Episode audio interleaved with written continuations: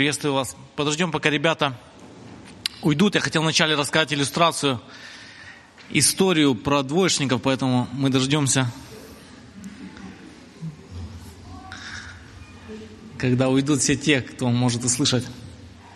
Я думаю, многие из вас, кто в зале, учились не только в школе, многие заканчивали колледжи или сейчас, может быть, учатся в колледже, в университете. Кто-то постарше знает, что такое слово «институт». Есть люди, которые академии заканчивали. Э, кто-то после даже учился в каких-то магистратурах, аспирантурах, да. На самом деле много людей, которые получали какое-то образование, сейчас учатся. Не знаю, многие ли из вас получали, ну не то чтобы двойки, пересдачи. Многие ли из вас были недобросовестными учениками, студентами – были ли в вашей жизни пересдачи? Были ли в вашей жизни экзамены, придя на которые вы проваливались, уходя с которых вы были в худшем состоянии, чем до того, до экзамена? Я не знаю, как было в вашей жизни. В мое время, когда учился, нужно было, если ты вдруг провалился на экзамене, если вдруг ты не получил зачет, экзамен, нужно было потом проходить целый квест. Нужно было бегать искать преподавателя, найти его там как-то, договориться на нужное время, тебя там записывали в конец очереди, ты мог прийти на экзамен, не успеть. Огромный-огромный труд нужно было проделать, чтобы пересдать вовремя, успеть. Но это не самое сложное было. Самое сложное это было договориться с деканатом, по крайней мере в моем заведении учебном. Нужно было, знаете, нужно было прийти в деканат и получить, по-моему, это называлось ведомостичка или ведомость, что-то такое – новую бумагу, потому что старая уже написано, что тебе два балла или не зачет, и она уже сдана, тебе нужно было новую бумагу получить, и с этой бумагой прийти к преподавателю, чтобы он тебе заново послушал твой экзамен. Сложность была в том, что ты приходишь в деканат, говоришь, я завалил экзамен, и на тебя смотрят, смотрят твое посещение, говорят, да ты за семестр три раза появился только. Ты, наверное, подготовься хорошенько и приходи осенью, там, да, а если ты юноша, то, возможно, через полтора года осенью приходи. Потому что, понимаете, много нюансов. Это, это очень, очень давит. Твою пересдачу откладывают куда-то потом, все твои каникулы, вся стипендия, все рушится. Мое время было три замдекана, которые могли дать тебе эту ведомость. Но все за пересдачей ходили только к одному. Знаете почему? Потому что он был добрый. К нему, когда приходишь с передачи, он всегда тебе выписывал, давал эту бумагу.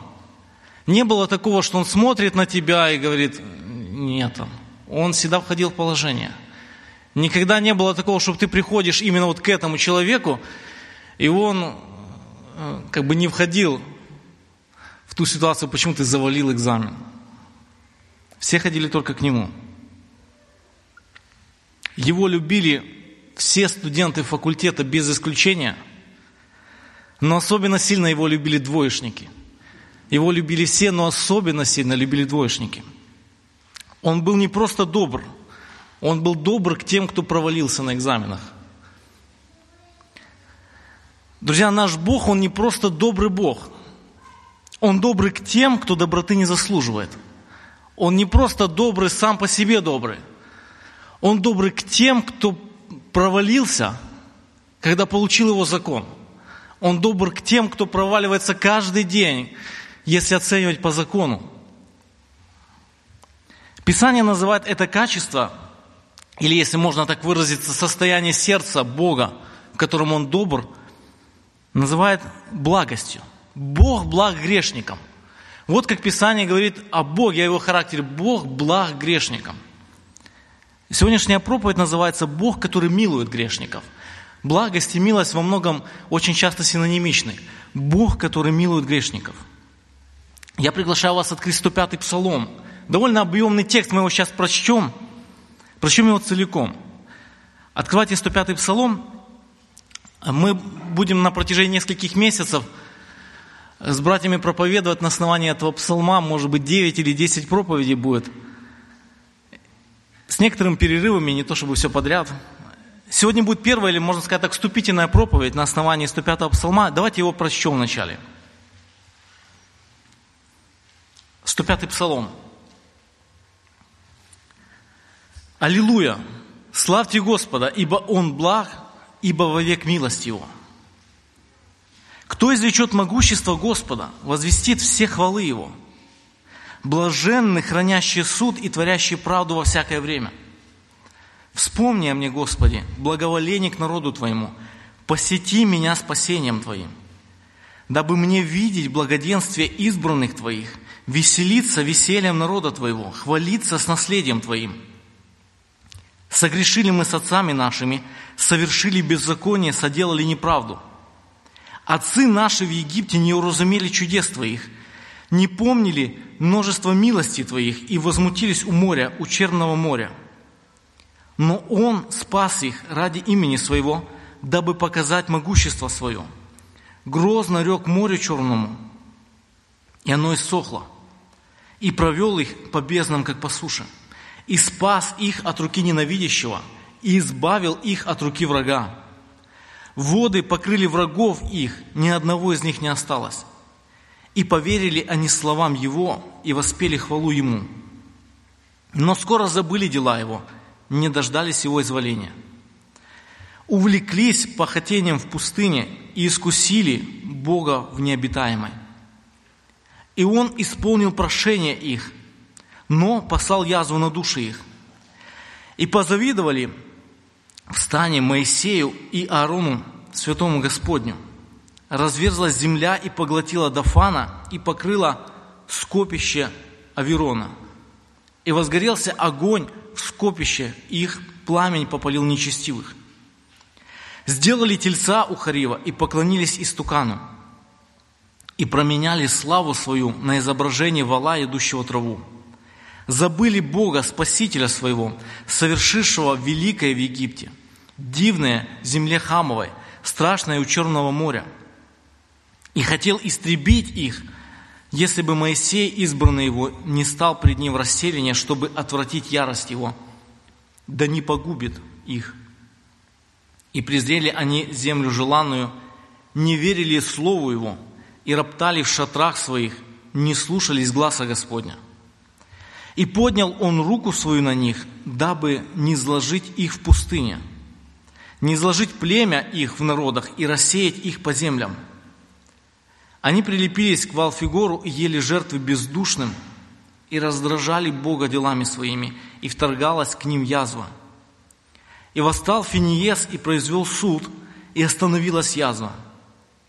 И это вменено ему в праведность в роды и роды вовеки. веки и прогневали Бога у вод Меривы, и Моисей потерпел за них.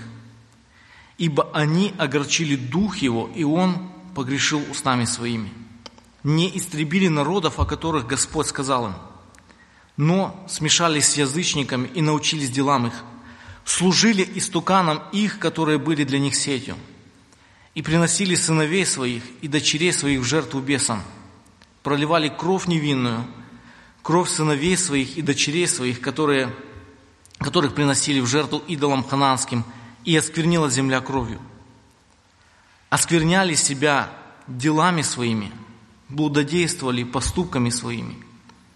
И воспылал гнев Господа на народ его, и возгнушался он наследием своим.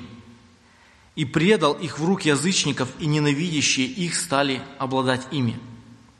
Враги их утесняли их, и они смирялись под рукою их. Много раз Он избавлял их, они же раздражали Его упорством своим и были уничижаемы за беззаконие свое.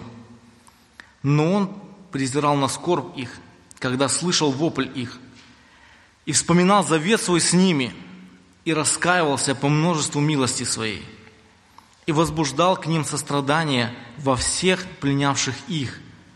Спаси нас, Господи Боже наш, и собери нас от народов, дабы славить святое имя Твое, хвалиться Твоей славою. Благословен Господь, Бог Израилев, от века и до века. И да скажет весь народ Аминь, Аллилуйя. Друзья, вот такой псалом, довольно объемный, как будто вы прочитали половину книги чисел, не так ли? Нам неизвестно достоверно, кто автор этого псалма. Многие считают, что автор – это Давид. Потому что первые и последние стихи, которые мы здесь читаем, это те слова, которые Давид во время того, когда Скинию перевозили, передал Асафу, когда переносили ковчег. Вместе с этим где-то кто-то считает, что автор 105-го псалма жил намного позже, во время того, когда Иуда уже был в Вавилоне. Вот мы в конце читали, когда рассеял Бог народы. Мы не знаем точно, достоверно, кто был автором этого псалма. Будем называть его псалмопевец. И поскольку сегодняшняя проповедь, она в каком-то смысле вступление ко всему вот этому большому тексту, мы посмотрим на этот весь псалом как бы целиком и посмотрим при помощи ответа на три, на три простых вопроса. Первый вопрос, на который мы ответим на основании этого псалма. Почему нам важно знать о милующем Боге? Почему нам вообще важна эта тема? Почему нам важно знать о милующем Боге?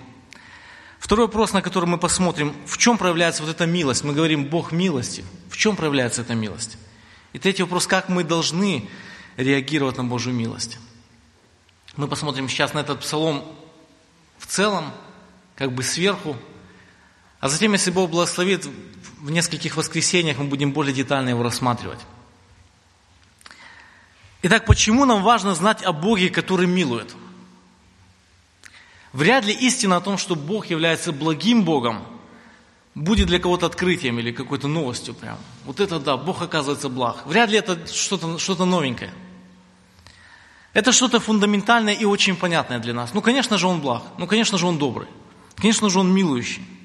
Скорее наоборот, если я вам скажу, что Бог на кого-то может гневаться, вот это будет новостью. Ну, ничего себе. Он что, на кого-то может злиться или гневаться? Идея Божьей благости кажется очень безопасной. С ней согласятся даже люди, которые очень-очень далеки от библейского христианства. Конечно же, Бог благ. Конечно же, Бог благ. Поэтому кто-то обязательно может подумать, зачем мы сейчас будем уделять этой теме, рассматривать Божию милость, Божью благость э, на протяжении нескольких воскресений. Зачем мы будем уделять этому нашу единственную проповедь, можно сказать, на неделе, вот этой теме. У нас есть множество тем, в которых мы либо не разбираемся, либо разбираемся очень слабо. У нас есть множество сфер нашей жизни, в которых мы в каком-то смысле далеки от совершенства.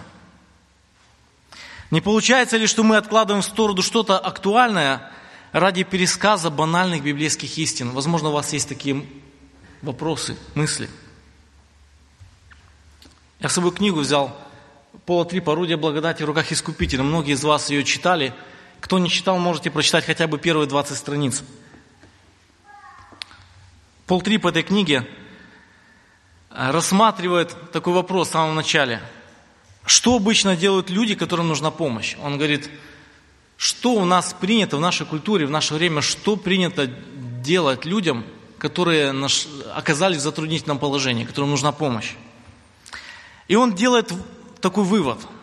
Он говорит, философия этого мира, дух этого мира учит или подсказывает человеку пройти некоторыми ступенями, этапами, усвоить какую-то систему знаний, которая поможет ему, которая выведет его из затруднения. И на самом деле в каком-то смысле мы заражены вот таким пониманием. Мы жаждем знаний или методик, или способов. Подумайте о том, если бы в это воскресенье проповедь звучала так.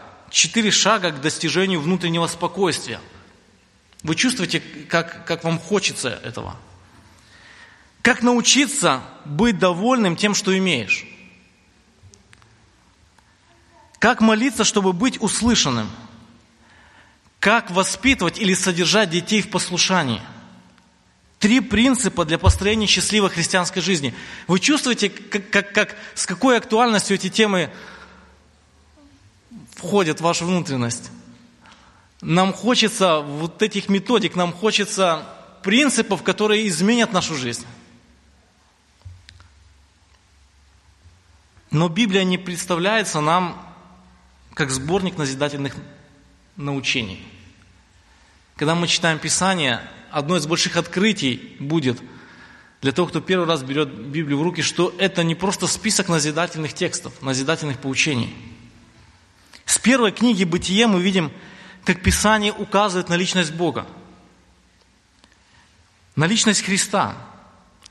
С первой книги Библии Бог указывает на личность Христа, как на того, кто будет нашим избавителем. Оно указывает не на принципы, не на какие-то способы, как получить избавление. Оно указывает на личность Христа, как на того, кто придет и избавит в то время, когда нам нужно будет избавление. Говоря Аврааму о Христе, Бог говорит в самом начале книги Бытия, «Благословятся в тебе все племена земные». Он здесь говорит о Христе. Он говорит, придет Христос, через которого люди приобретут благословение. Придет Христос, через который люди получат избавление. Хочу повторить эту же самую мысль другими словами, потому что она очень-очень важная. Друзья, наша надежда, надежда нашей жизни не на принципы, пусть эти принципы и христианские, и не на навыки, пусть эти навыки и очень благочестивые. Наша надежда на конкретную личность, на нашего Искупителя Иисуса Христа. Это то, о чем учит Писание. И это то, где мы очень часто незаметно соскакиваем на желание просто усвоить еще новые и новые принципы – нет, наша надежда только на Христа, на конкретную личность. У Кальвина есть замечательное и очень хлесткое выражение, изречение. Оно как будто бы бичует нас, когда мы его слышим. Он говорит, Евангелие – это Христос, облеченный в свое Евангелие. Евангелие – это Христос, облеченный в свое Евангелие. Это не просто принципы, пункты, истины доктрины нет. Евангелие, которым мы спасаемся, которым мы живем, это Христос, просто который одет в свое Евангелие. И эту же самую идею мы, очевидно, наблюдаем в книге Псалтирь.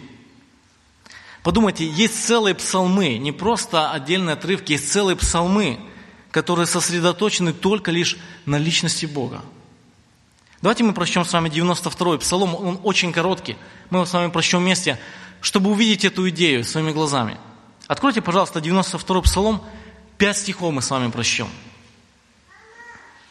Псалом 92, я прочту с 1 по 5 стихи. Господь царствует. Он облечен величием, облечен Господь могуществом и припоясом. Потому вселенная тверда, не подвигнется. Престол твой утвержден искренне. Ты от века – Возвышают реки Господи, возвышают реки голос свой, возвышают реки волны свои. Но паче шума вод многих, сильных волн морских, силен Вышний Господь.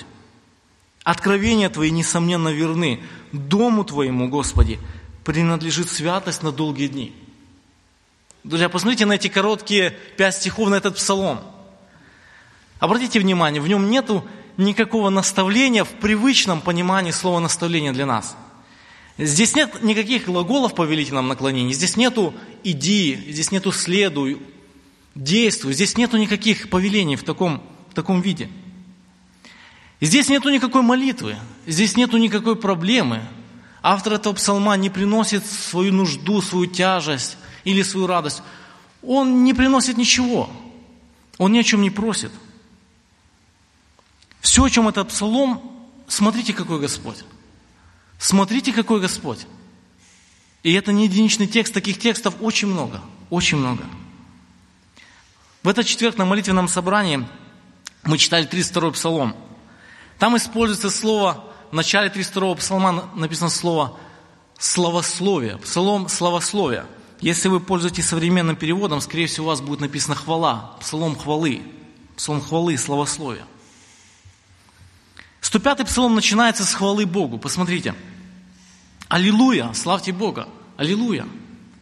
Славьте Господа, ибо Он благ, ибо вовек милость Его. Это псалом, который возвеличивает Бога, того Бога, который благ, или милосерд, или милостив. Это все синонимы. Псалом, который возвеличивает Бога, как Он есть. Милостиво, благого Бога. И изучая этот псалом, мы будем стремиться увидеть Бога таким, какой Он есть. милостивым, благим Богом. Таким образом, размышляя о Боге, который милостив, мы не будем просто пересказывать известную всем доктрину о благости Бога, которую вы можете где-то прочесть в каких-то богословиях, но мы будем размышлять о самом Боге, который является сутью нашей надежды. Не просто будем пересказывать старую историю учения о благости Божией, но будем размышлять о самом Боге, который есть суть нашей надежды.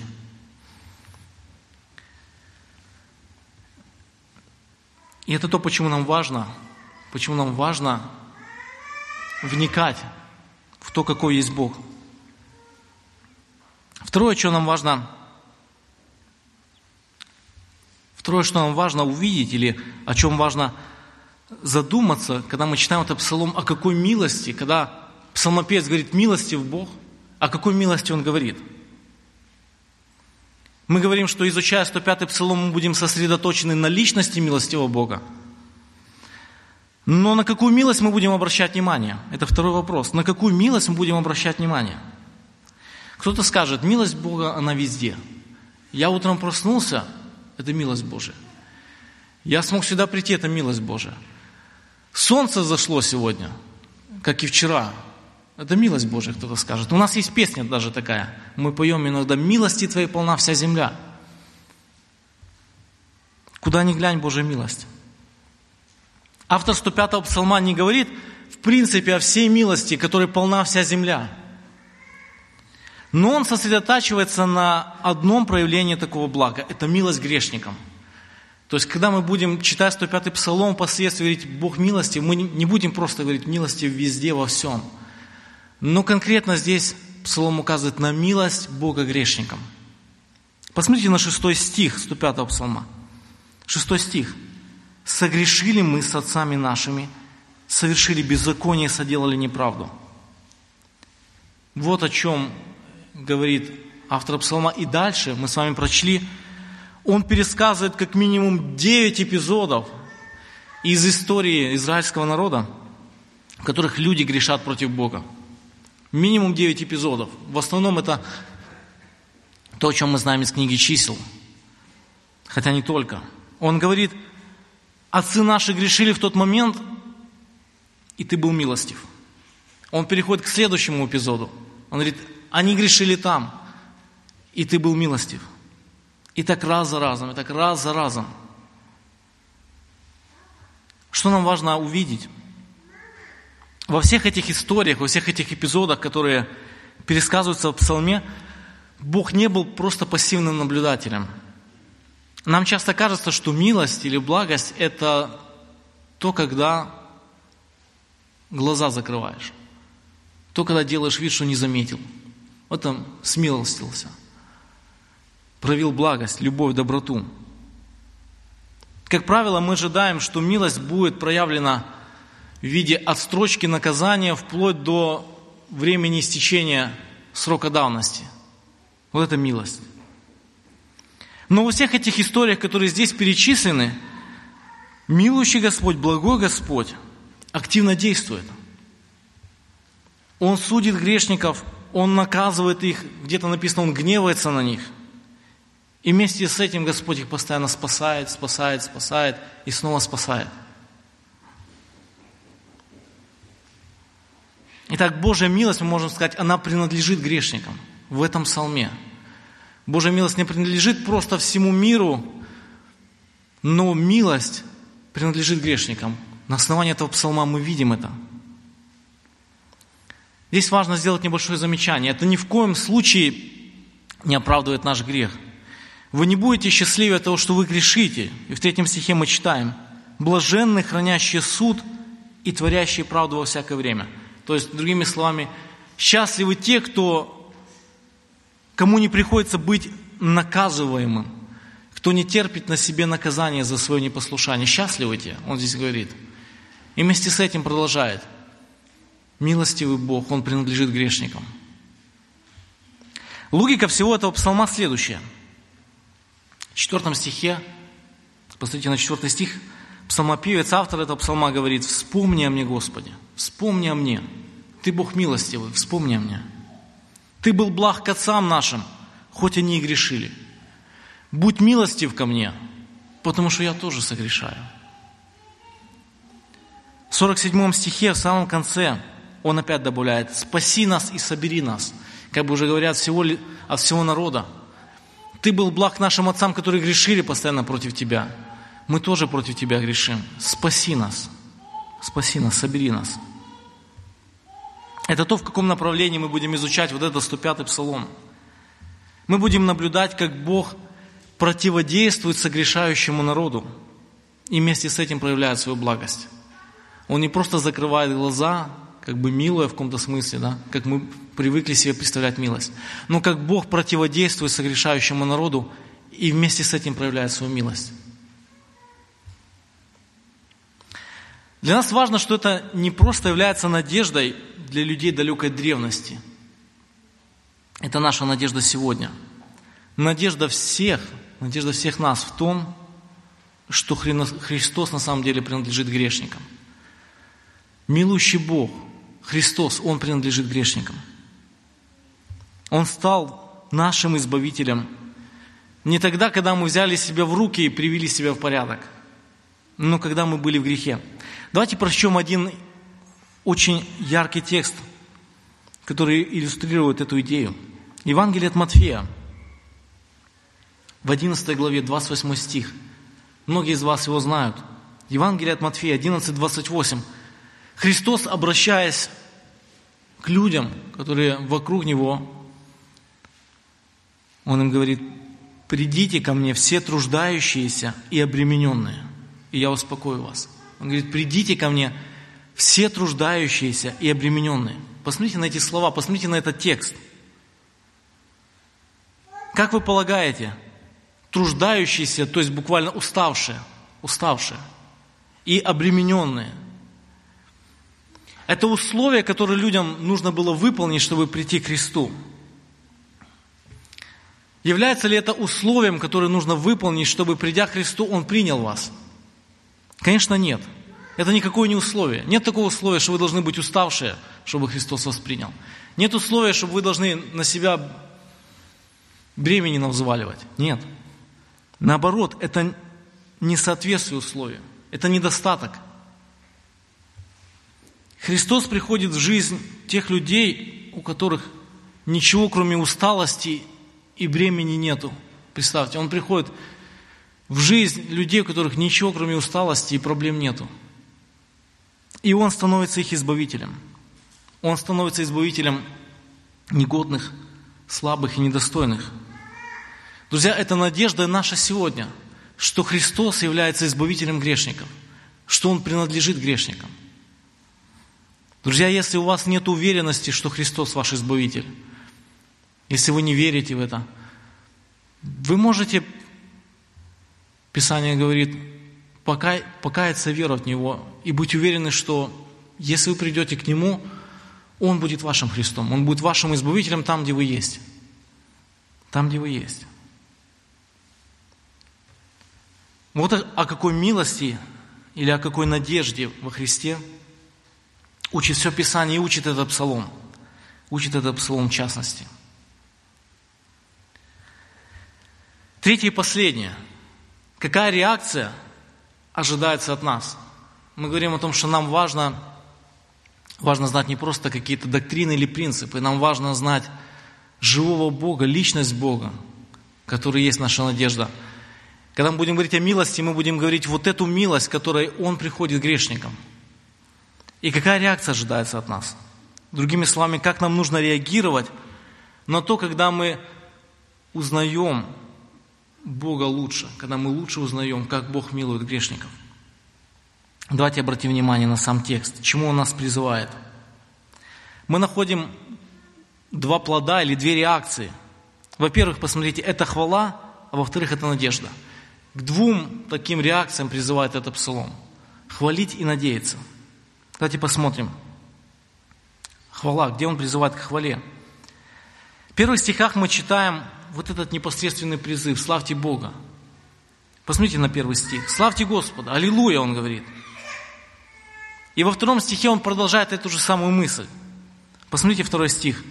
«Кто извлечет могущество Господа? Кто возвестит все хвалы Его?»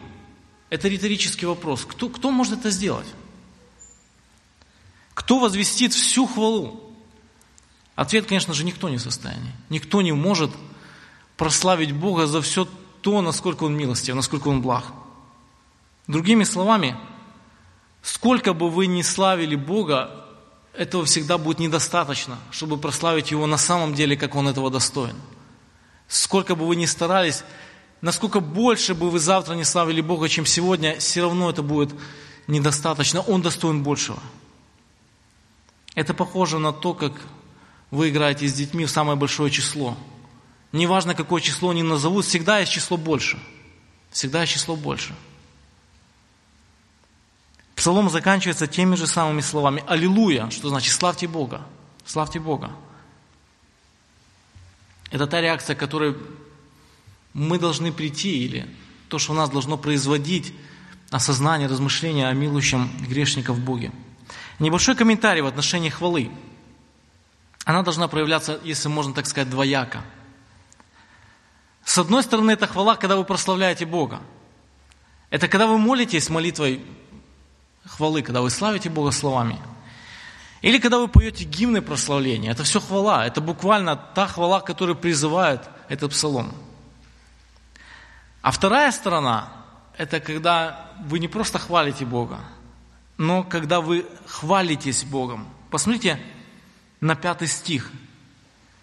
Написано «хвалиться твоим наследием». Не просто хвалить Бога, а хвалиться Богом, хвалиться твоим наследием. Похожая мысль в 47 стихе, в самом конце, посмотрите. «Хвалиться Твоей славой». То есть речь идет о том, когда вы рассказываете о Боге. С одной стороны, когда вы прославляете Бога, и второе проявление этой хвалы, когда вы рассказываете, хвалитесь о Боге. Это похоже на то, как родители восхищаются своим ребенком. Он получил что-то хорошее, там, что-то сделал. Они говорят, какой ты молодец у меня хвалят его. А потом поднимают трубку телефона и звонят родственникам, и говорят, у меня такой хороший сын там, или дочь. И они уже хвалятся им. Они его хвалят, они потом им хвалятся. Это то, к чему побуждает нас Псалом. Когда вы узнаете Бога, вот к чему вы должны стремиться. Итак, осознание того, насколько Бог милостив, должно приводить нас к хвале. И второе – надежда. Вторая реакция, которая призывает этот псалом, этот текст – надежда. В самом тексте нет этого слова. Но это то, что движет автором псалма, когда он молится, посмотрите, «Спаси нас и собери нас» в самом конце. «Спаси нас и собери нас». Что он движет?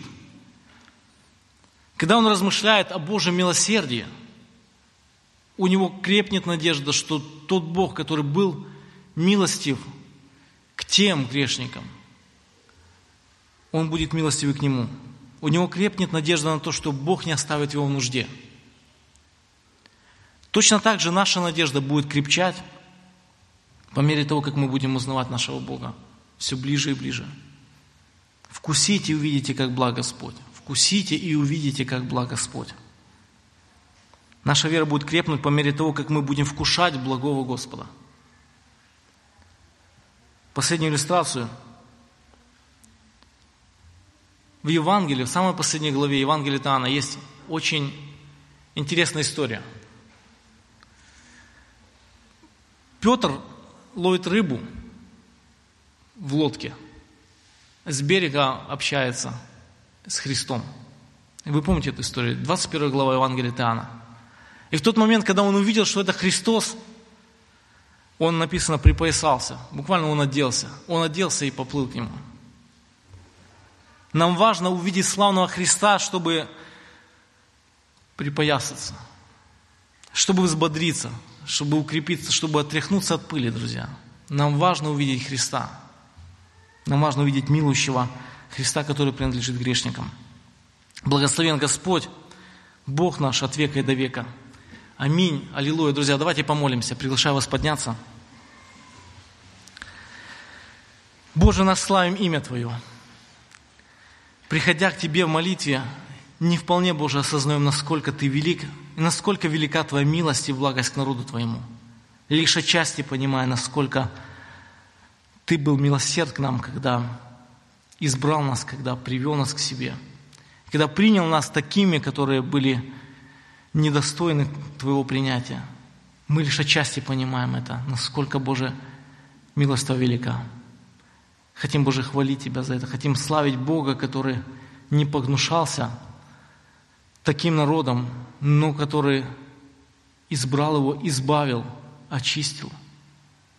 Славим Божье имя Твое. И, Боже, вот приходя к Слову Твоему, хотим не просто узнавать что-то, но хотим укрепляться в надежде на Тебя. Боже, пусть имя Твое укрепляет нашу веру, пусть взор на Христа, который спасает грешников, пусть этот взор, он дает силу нашей вере. Мы, Боже, молимся к Тебе с надеждой на будущую милость, глядя на текст, глядя на наши жизни, глядя на то, насколько Ты, Боже, близок к народу своему. Аминь.